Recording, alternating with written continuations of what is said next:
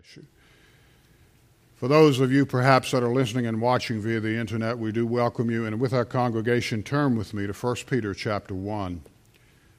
1 Peter chapter 1. Now, we do want you to follow along. There are Pew Bibles. And we have a number of guests with us. Thank you so much for joining with us today. Follow along in the Pew Bible, and there's the page, 1014. And the reason that this is important is because a lot of times we assume we know a lot about the Bible until we actually read the Bible.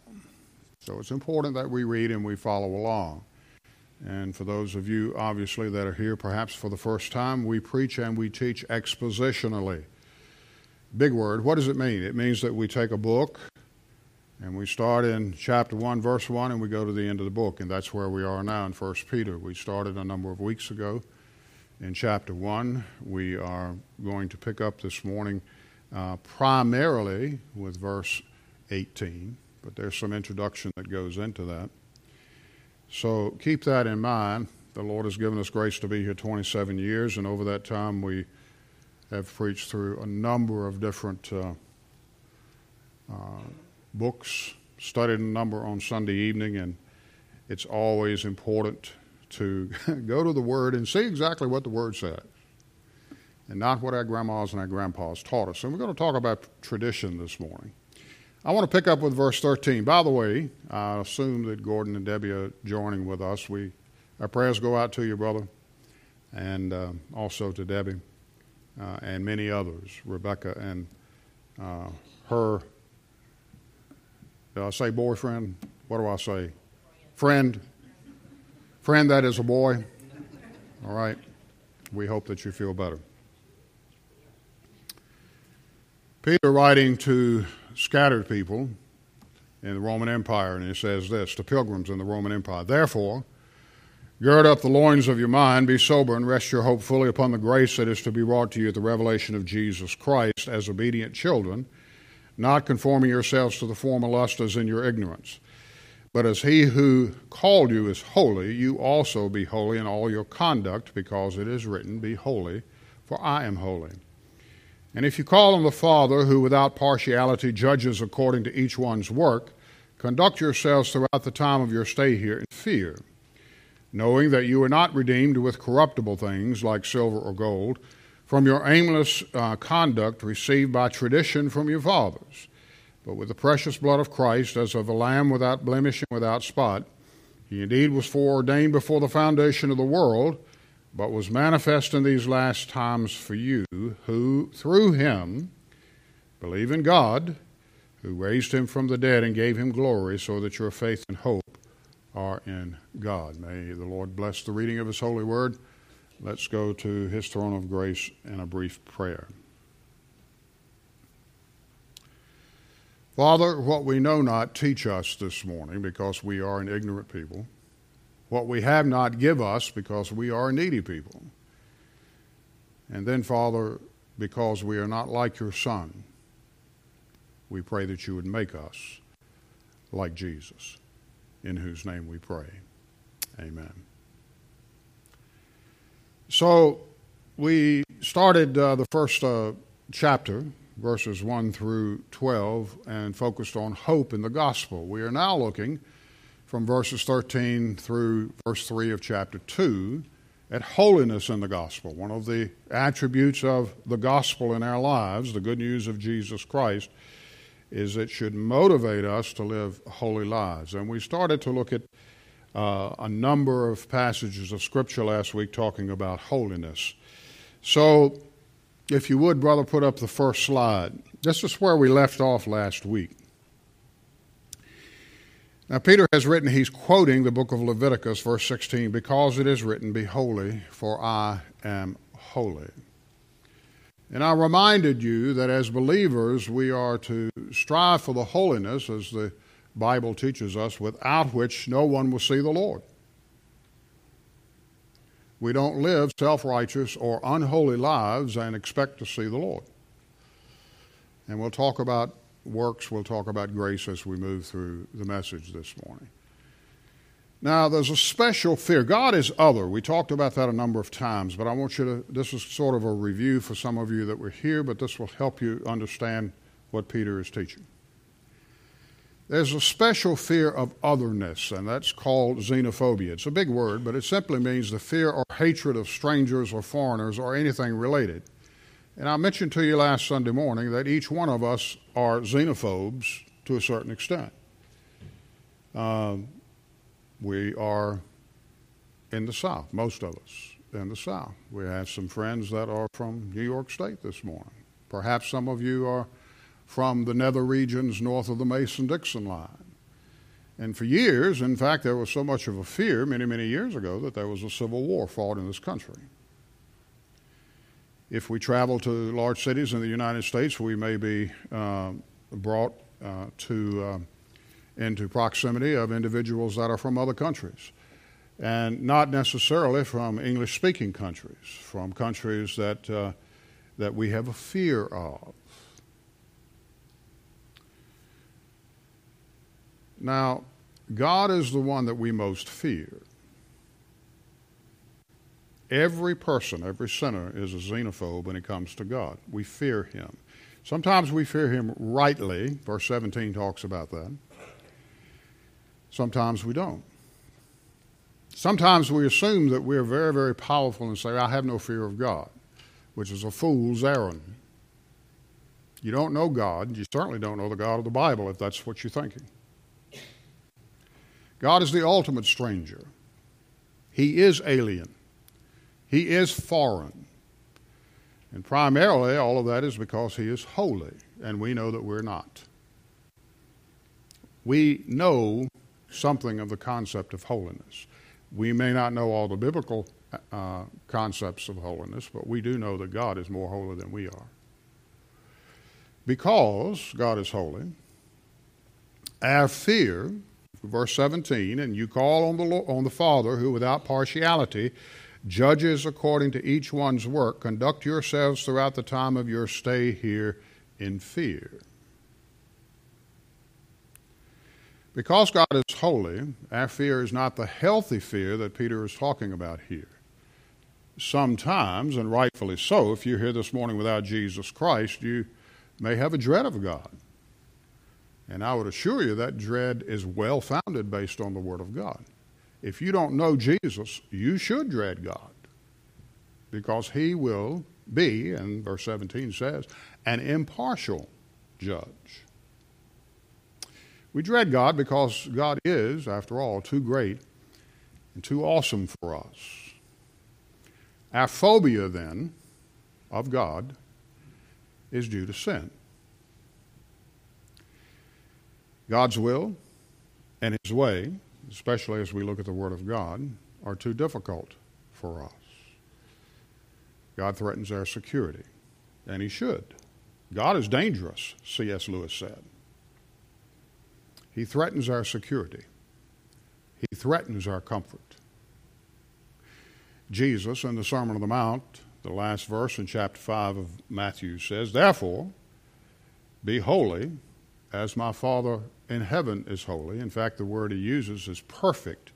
Be mature.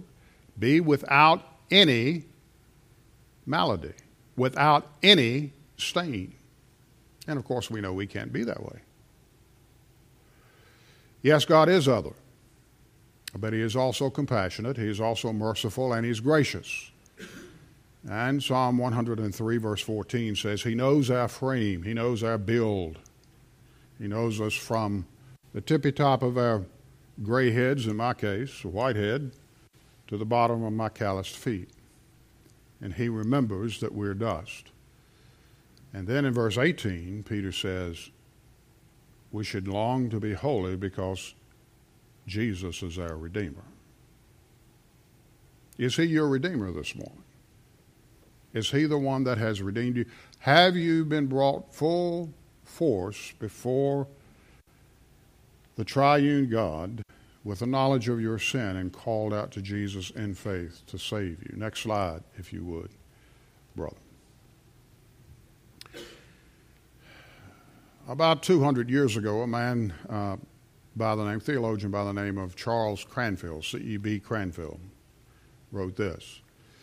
It is of God's infinite condescension, condescension that you are allowed to call him Father.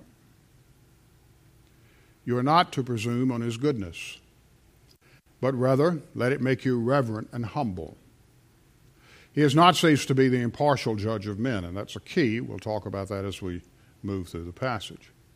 The more truly, the more intimately we know him, the more of awe and reverence we shall feel.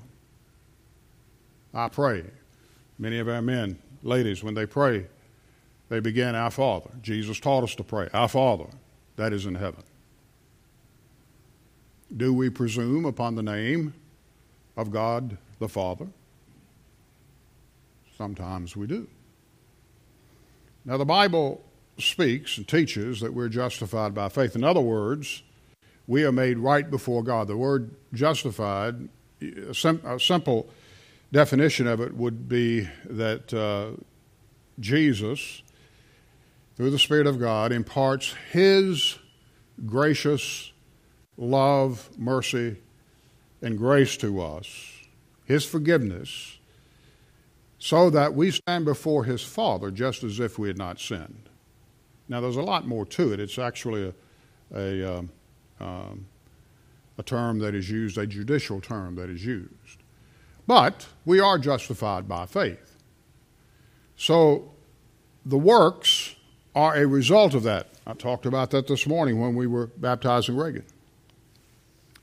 We are rewarded according to our works, and Peter talks about it in this particular passage of Scripture. Now, the fear that Peter is talking about here in verse 17 is not the servile fear, it's not the fear that a prisoner has of his tormentors. But it's the filial, it's the familial fear. It's the fear that a child has for his mom and dad because they respect their mom and dad. Now, to be sure, God is not our moms and dads. He's not our grandmoms. He's not our grandpops. He's other. And the fact that he is other is the reason that Jesus became incarnate in the flesh, so that his otherness could be moved to those who are not like God. Sometimes, with parents, children should, they should fear to offend their parents, they, to disappoint or to misrepresent. And so Peter is talking here in verse 17 about a fear born in the reverence of a spirit of adoration. Do you adore God? Now, there's a difference between love and adoration. So when we say we love God, then the question would follow do we adore Him? Is it evident in our life? Alistair Begg, a great preacher from Scotland, he pastors now in. Uh, Cleveland, Ohio. But he said this in a message I was listening to a couple of weeks ago. He said, God sees the invisible and he hears the inaudible. He sees the invisible. He sees your heart, your mind, and he hears what you're thinking. He hears what I think. God has telescopic sight, if you please.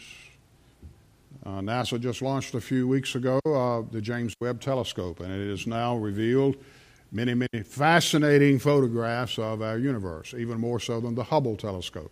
It peers into, according to the astronomers, it peers into almost that point in time when God spoke the universe into existence. Well, he has telescopic sight and he has stethoscopic hearing.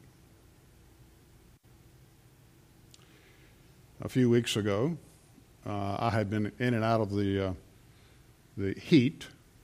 I was working on uh, our refrigerator, trying to get a light to work. And so I, rather than move the refrigerator, which is huge, uh, and I'm an old guy now, and I try to do things as simply as I possibly can, I went up and downstairs into the garage, went outside and around to turn off the breaker, turn the breaker back on. I don't know where Sawyer was at that particular time. I probably could have called him and used him to do that because that's a good thing to do. But anyway, I didn't. And so later on that afternoon, I walked down to get the mail, walked back up. My driveway is a couple of hundred feet, if longer, if not longer. And when I walked in through the back door, uh, I had a severe dizzy spell. So I'm grabbing onto things to keep from falling. I sat down, and Robbie was not there. She was getting one of the many things done that ladies get done. Um, and I don't recall whether it was her manicure or pedicure. But anyway, she was not there, and she had left her phone at home. I think she planned it. What do you think? she didn't. So I sat down, and of course, I, I, know Craig was home, and I think Megan was home at the time. I didn't call them because I'm an old guy and I do stupid things, and I'm a man. All God's women said, yes. You know that. I went to the doctor the next week because I had a scheduled uh, appointment for my uh, physical, my annual physical. So I told him about it. And he said, Well, we're going to check out your heart, your lungs, and so forth, make sure that nothing is going on with your heart. Now, both of my brothers have had heart attacks. Thankfully, I haven't been down that road, at least as yet. Hope I don't. So, what did he do? He pulled out a stethoscope and he's listening to my heart, all around my heart. He spent a great deal of time, which I was grateful. Well, God doesn't need a stethoscope. We have to have telescopes to look into worlds beyond, and we have to have stethoscopes to listen to things that are unseen. But Begg's right. God sees the invisible, and He hears the inaudible. Next slide. Now, Peter is not teaching. Neither did Paul, and you can't find it in the Bible, so don't think, well, he's teaching about works. No, he's not. If, remember now, context is king, and uh, for thousands of years we have known that salvation is solely by faith alone, by grace alone, through the Word of God alone, in the person of Jesus alone. But we do know that individuals that are born again do produce spiritual works. And so these works reflect the principle that our hearts have committed to Jesus Christ. Talked about this with Reagan this morning. Each one of you here, I hope and pray that each one of you has, at some point in time, come to know Jesus as Savior. And again, I encourage you, if not, then this would be the day. This should be the day for you. However, if you are basing your salvation on something that you did many, many, many years ago and there are no spiritual works, and by the way, one of those spiritual works is being in the house of God on His day. And yes, we will be judged if we forsake the church of the living God. None of us are lone wolves. Genuine faith shows itself in words and deeds. In verse 17, he uses that phrase without partiality. It's the only time the phrase is ever used in the Bible to define God's judgment. That God's judgment is without partiality. Turn with me to Luke chapter 12. Luke chapter 12. We preached through Luke a number of years ago. It was a great study for us.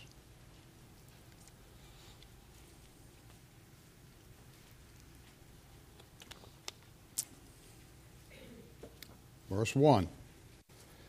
in, the, in the meantime, when an innumerable multitude of people had gathered together so that they trampled one another, he began to say to his disciples, first of all, so he's always teaching his disciples first Beware of the leaven of the Pharisees, which is hypocrisy. Now, if you know about the Pharisees, they were the most self righteous. In fact, they were the most tradition oriented sect in Judaism during Christ's time.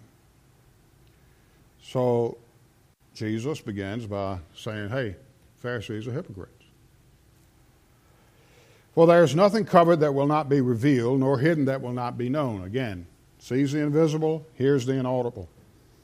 Therefore, whatever you have spoken in the dark will be heard in the light, and what you have spoken in the ear in inner rooms will be proclaimed on the housetops. Now, here's the summary. And I say to you, my friends, do not be afraid of those that kill the body. But we do. We are. And Jesus said, and after that, they have no more that they can do. You die once, basically, is what Jesus is saying. And this is a reference in a roundabout way to his crucifixion. Jesus would be put to death physically. So he knew what lay in store for him.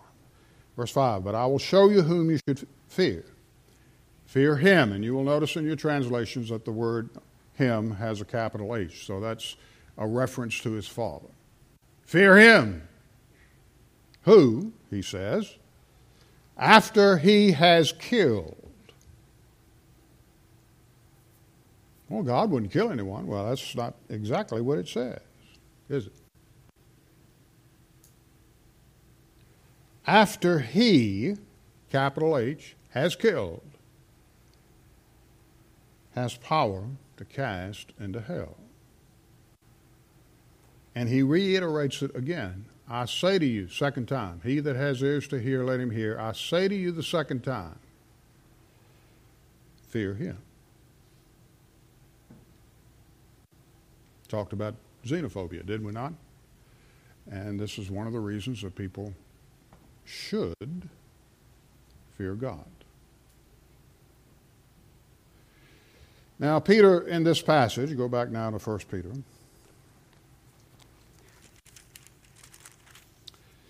In this passage, he has said, first of all, fix your hope on grace. Notice verse 13.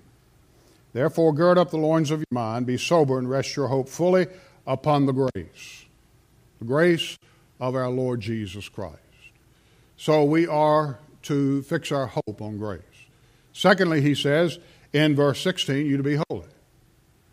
These are commands, these are not options. You don't get to check a box. I was talking about checking boxes this week. We don't get to check boxes. We're to be holy. And then, thirdly, he says, live your life, and that's verse 17, live your life in honor to God. You are to reverence Him. The psalmist would put it this way You have multiplied, O Lord, my God, your wondrous deeds and your thoughts toward us. None can compare with you. I will proclaim and tell of them, yet they are more than can be told. Probably this morning, some of us have at least an idea, some concept of God, but we don't know Him in His entirety, and I don't think we ever will. God's knowledge and His wisdom are infinite, and one of the reasons that we pass from this life into the life that is to come as believers is so that we may learn of him forever. We will never be bored in heaven. Anybody that thinks that doesn't know the Bible. Plain and simple. Next slide, if you would, brother. So we have this obligation to our great God to live before Him in hope to live before Him in holiness, and to live before Him in honor. So when we call out to God, and Paul said we could call out to God as, a, as our Papa, Abba Father, that's the Greek term for Papa, for Daddy.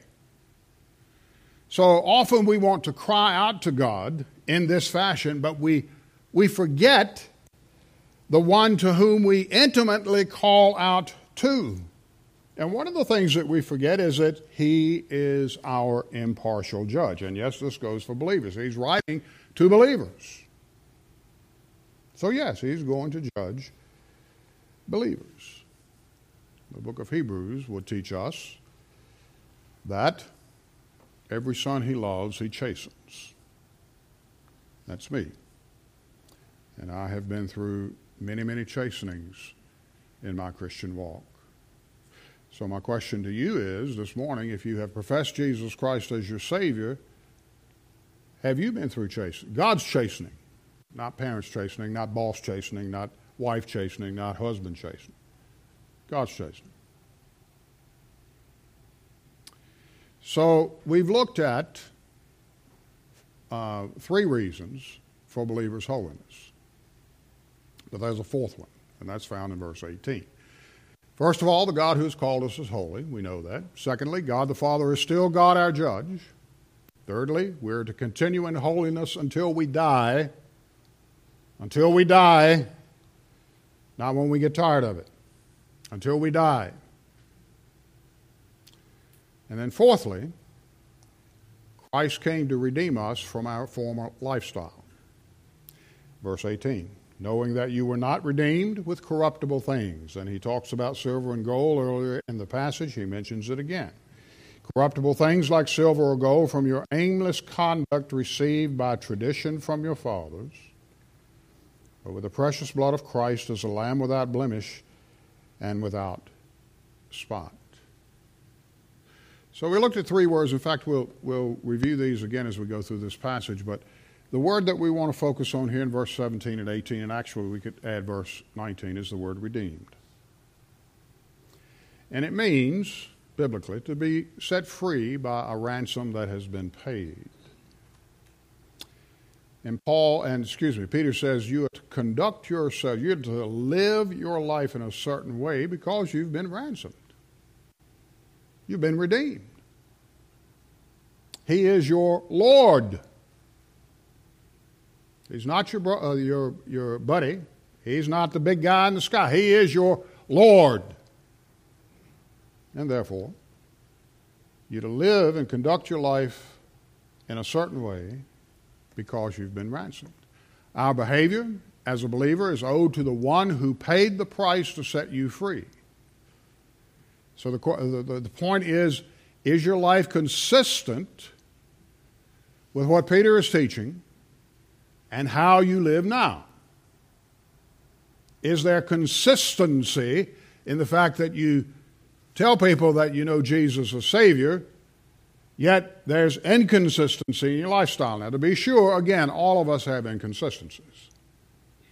That's the reason that we go before Him ask for forgiveness. And John writes in 1 John, he says he is faithful and he is just. He does the judicial thing, he forgives us of our sin.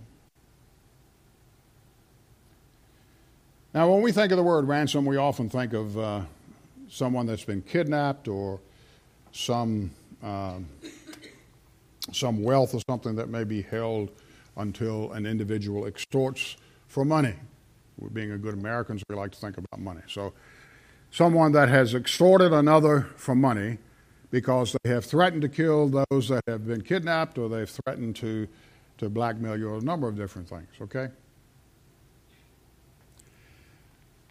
But in the Bible, the word had a different meaning. And Peter uses the word for ransom and he talks about it here for redemption. He used the word redemption. And the use of that word was different for, for the ones he was writing to. In ancient times, it really hasn't changed a great deal, but in ancient times, wars were frequent. City states and tribes that would war against each other. And conquering nations would take uh, prisoners, would take soldiers and sailors prisoners, and they would hold them for ransom. Next slide. So it was sort of a, a kidnapping, but more or less it was what happened when there were battles and wars. And so prisoners could be bought back by agreeing to the terms of the conquering army or the ruling armies. You got a general that's been uh, taken prisoner and you want him back, you pay whatever you whatever the army asks, conquering army asks to be paid for.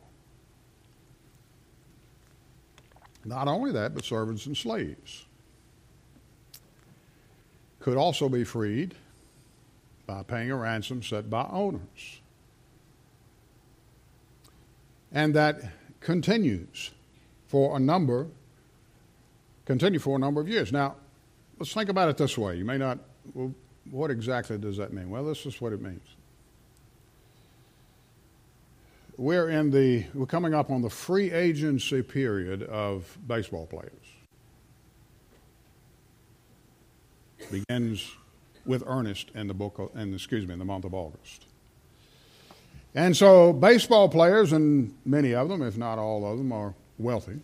Some of them super wealthy. But if they play out their contracts and they want to go to free agency, some other team can pick them up. But what do they have to do? They have to buy out their contracts. They have to ransom them. And if they don't, they may never play ball again. Now, this applies baseball, applies in football, basketball, and many other sports. So here's the implication. This is what Peter is saying. Our sin has reduced us to slavery. Now, you are sitting here this morning and you no, no, I'm not a slave. Yes, you are. I am too. We're slaves to sin. Bible is very clear. We're slaves to sin. Sin enslaves us. Not only that, but the second thing is we can't liberate ourselves from the enslavement. There's nothing we can do. We are helpless. He talks in verse 18, he talks about aimless conduct. That's the word futile. It's the Old Testament word vain. So in our vanity, we think, oh, yes, there is something we can do. No, no, there's not. We're lost. That's the reason the, word, the Bible uses the word lost in our sins. Now, let me give you another example, another illustration. I play golf poorly, very poorly. And Craig has endeavored to get uh, Vance and I back into playing golf. Craig is a, is a very gifted golfer. Vance is much better than I am, so you know where I stand. And I'm also older now, so many, many years ago, uh, all that rotation and so forth, you know, that was important. Now I don't rotate as much. And why don't I rotate as much? I, am what? I, old, yeah, but that's another word. Stiff. Let's not say old. Let's say stiff. Well, sometimes, and I, one example would be Lee Trevino. There, uh, some of you may remember him, some of you may not. But anyway, he played golf with Jack Nicklaus 40, 50 years ago. Trevino learned to play golf without any, without any lessons. And his swing showed it. He looked, I looked something like Trevino. You lift up the ball, you turn, you lift it up here, you got this going, it's moving about 400 different places, and you swing. Well, that's the way Trevino did it. Now, Trevino was much better at it, obviously, than I am, he won a number of tournaments, a number of majors, and he won millions of dollars. But he never improved his swing beyond how he learned to play. He was imprisoned by his swing. And today, his body suffers because of it.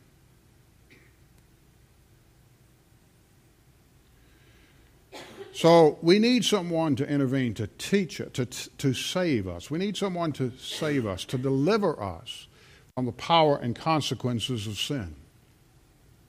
We need someone to deliver us, to ransom us, to redeem us from the guilt and condemnation of death. The soul that sins, the book of Ezekiel says, it shall die.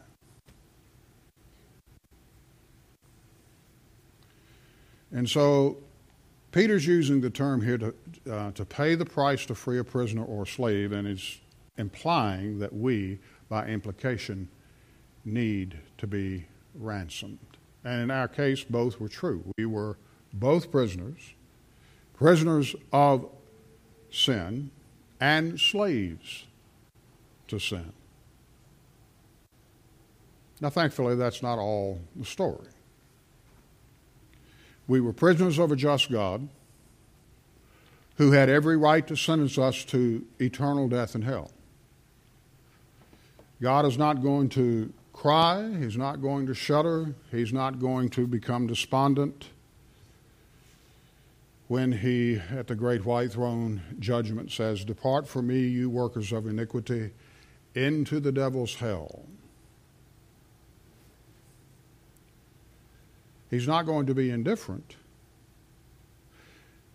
but He's not going to change what the Word says. We're prisoners of a just God.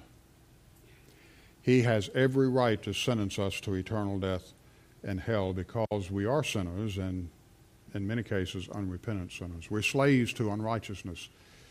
We violated God's good and His righteous, holy law. Next slide, if you would. Thankfully, Jesus enters the picture.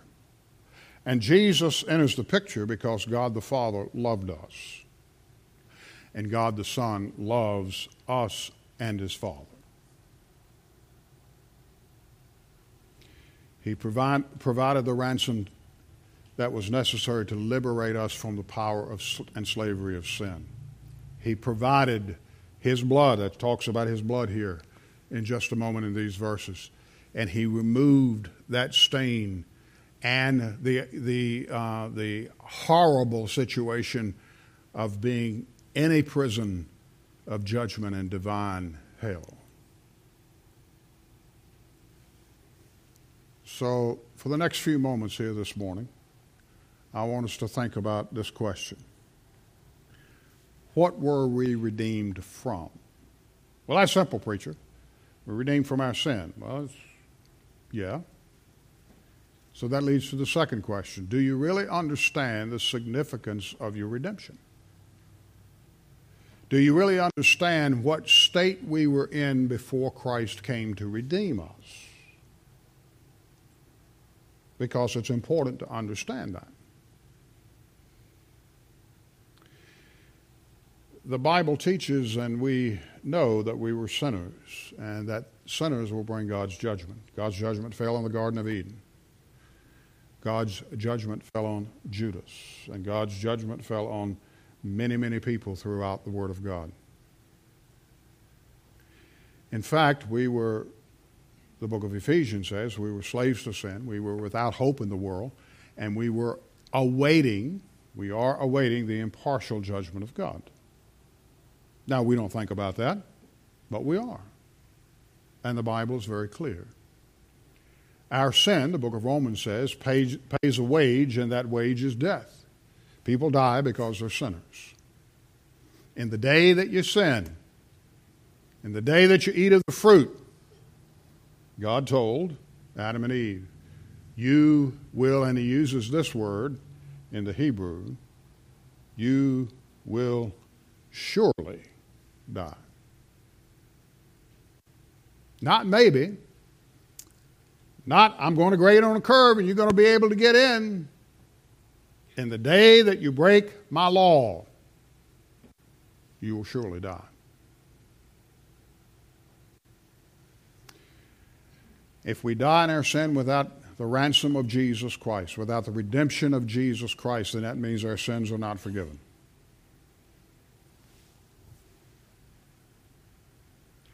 We have not appropriated the grace, mercy, and love of God in our lives that will change us. Not leave us like we are, but that will change us. And that's where the fear comes in. We talked about that at the beginning of the message. James 2. The epistle just before 1 Peter, James wrote this For whoever shall keep the whole law, and yet stumble in one point, he's guilty of all. Talked about this. Talk about it on Sunday night as we are preparing to go through the book of Exodus, and I reminded you that there are more to the laws of God than just the Ten Commandments. There are 613 or so laws in the Mosaic Law. The vast majority of them are ceremonial. And we have been removed from the ceremonial implications of the law. But 273 of them are spiritual, and we have not been removed from the spiritual implications of the law. So, whoever keeps the whole law, and James is a half brother of Jesus. He was a pastor of the church at Jerusalem. Whoever shall keep the whole law and yet stumble in one point is guilty of all. In Acts 20, Paul is preaching to a group of Ephesian elders, and he there says, he reminds them, You are to present the ransom, the Redeemer, to the church of the living God. So we, as slaves of sin and prisoners to the justice of God, have been set free. And this is the glory and reality of our redemption. Jesus did provide the ransom price for our sin. What are we redeemed from? The wrath of God. Yes, our sin, but our sin brings about the wrath of God. So Jesus had to intervene. And here's the thing notice what it says here. Here we go. Here's a pointer. God sentences us impartially because we are all sinners. And here's the takeaway a ransom price must be paid to God, so his justice must be satisfied in a manner which he himself has determined is acceptable to him.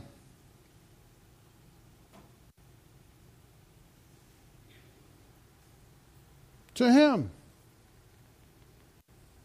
We do not get to pick and choose how we settle our sinful account before God the Father. That has been done in Jesus Christ.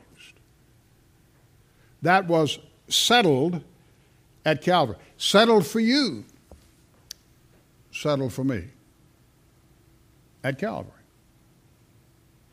It is not going to be aborted because we think that we have lived a life that is good enough to go to heaven. Nope.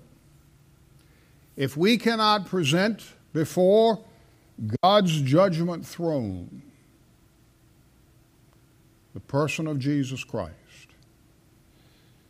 our sins are not forgiven.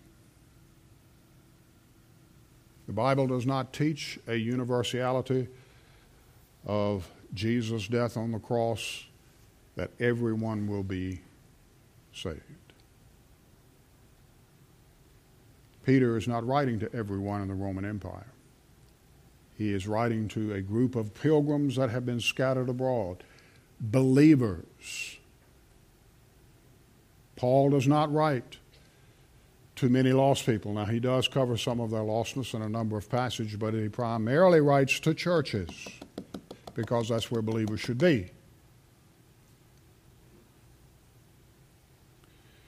Now, I want to cover lust. Are three things that we will see here, and I'm, I won't be able to finish this this morning, so I encourage you to come back. But in these passages that we've looked at and in your hearing this morning, Peter provides three insights into the condition of the unredeemed.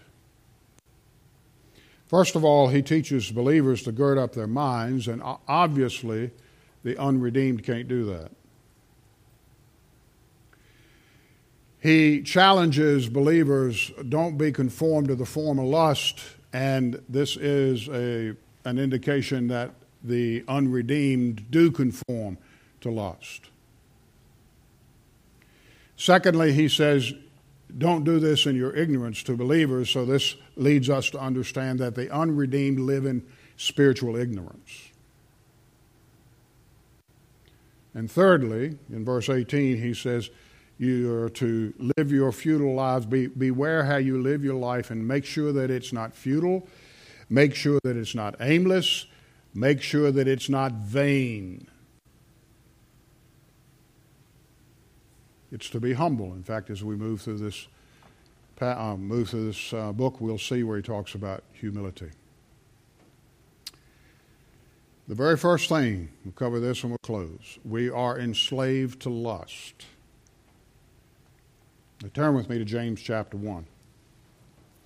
So you just turn back a book.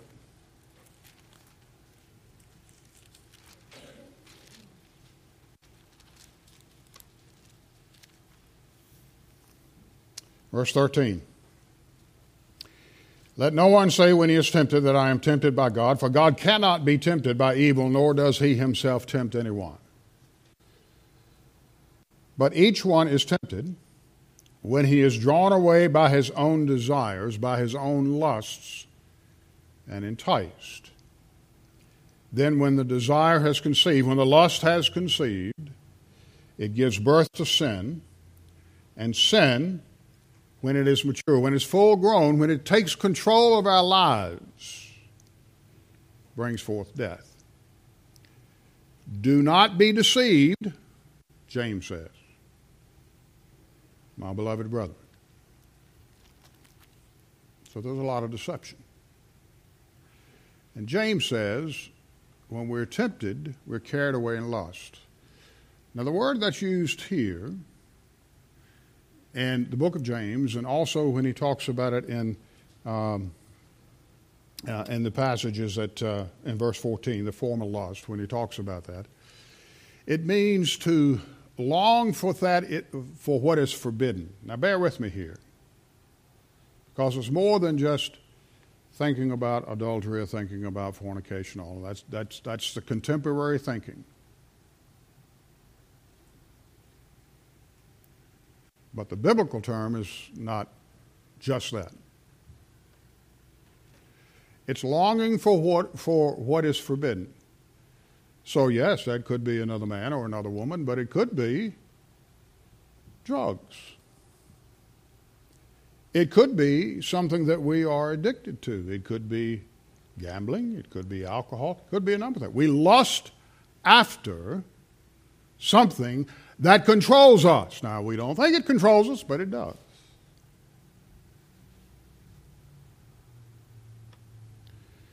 It's a desire, especially in a sinful manner.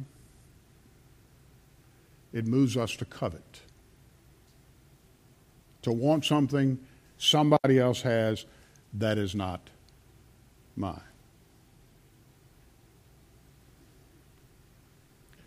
Now, here's the thing it is generally associated with having power over people or control over people. That's biblical lust. Do you desire to have power over people? To have control over people? That's biblical lust. Now, that's differentiated. Look at verse 12. Verse 12 of 1 Peter says, To them it was revealed that not to themselves, talking about the prophets of old, but to us they were ministering the things which now have been reported to you through those who have preached the gospel to you by the Holy Spirit, sent from heaven, things which angels desire to look into. The word desire there is the positive implication of the word lust. Now, this is talking about holy angels. We covered this a few weeks ago. So James draws, um, excuse me, Peter draws a contrast.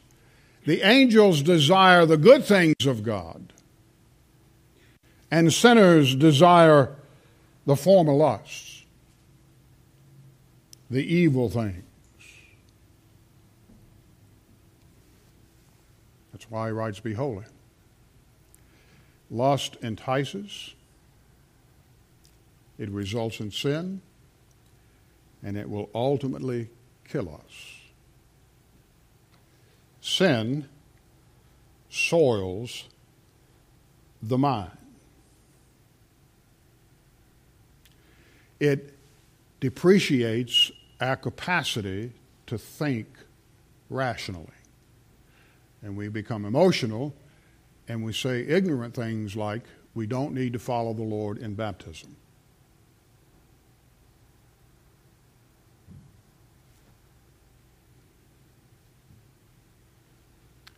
I hope that's not the situation with any of you this morning. We have been redeemed with the precious blood of the Lord Jesus Christ. Those of us that know him as Lord and Savior. And if you're here this morning and you don't, you can.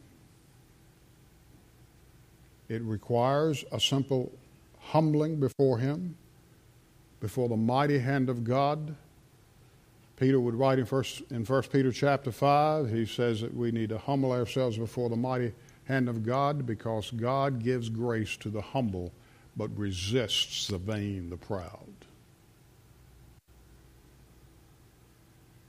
I trust that's the situation with you this morning. Let's pray. Father, we thank you for your Son, the Lord Jesus Christ.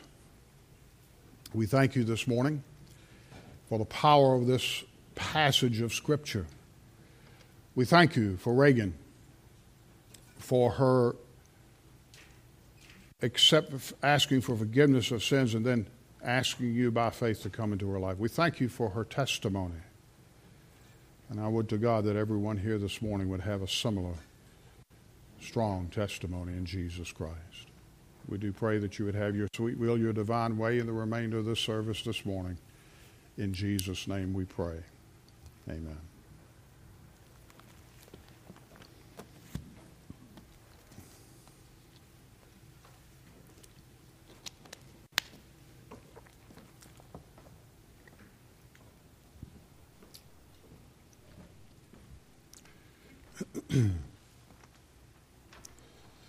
In Edmund Clowney's commentary on 1 Peter, he has a grand illustration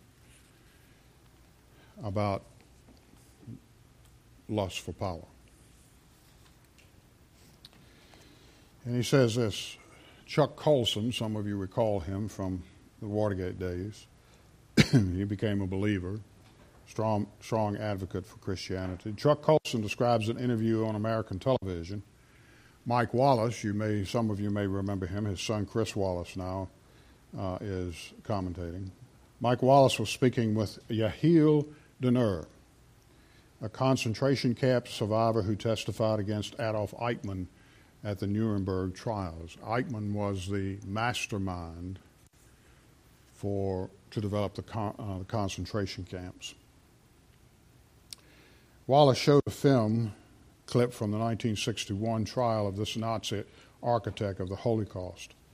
Colson describes the scene as Danner walked into the courtroom to come face to face with a man who had sent him to Auschwitz 18 years earlier. Danner began to sob, and I quote Danner began to sob uncontrollably and then fainted, collapsing in a heap on the floor as the presiding ju- judicial officer pounded his gavel for order in the crowded courtroom. Was Danner overcome by hatred? Hard memories? No, it was none of these. Rather, as Danner explained to Wallace, all at once he realized that Eichmann was not the godlike army officer who had sent many of his friends to their death. This Eichmann was an ordinary man. He said, I was afraid about myself, said Danner. I saw that I am capable of doing this very thing. I am exactly like him. Until we see ourselves in this manner, there remains no hope. But when we do see ourselves in this manner, there's the blessed hope of the Lord Jesus Christ. We're going to sing an invitation hymn this morning. We'll give you an opportunity. If you're here today and you don't know the Lord as Savior, we can't save you, but we can with an open Bible take you to a private prayer room, lead you to a saving knowledge of the Lord Jesus, and you can leave here with that assurance today. And you need that. Don't sit here and think, "Well, I hope I'm, I hope I'm going," because hope is a vain plan. And if you're here today as a child of God, and perhaps the Lord is leading you into the fellowship of this church, you know the Lord as your Savior. Perhaps you need to follow Him in believer's baptism. We've watched this young lady this morning. We've had opportunity to do that the past few months with a number of our children. So we encourage you to be obedient. And the church will rejoice with that. As a child of God, we are to live our lives based upon the beauty of our Redeemer, knowing that one day we will live with Him. And I pray that that is your comfort, your consolation this morning. What number, Brother Mike? 345. 345 the Lord's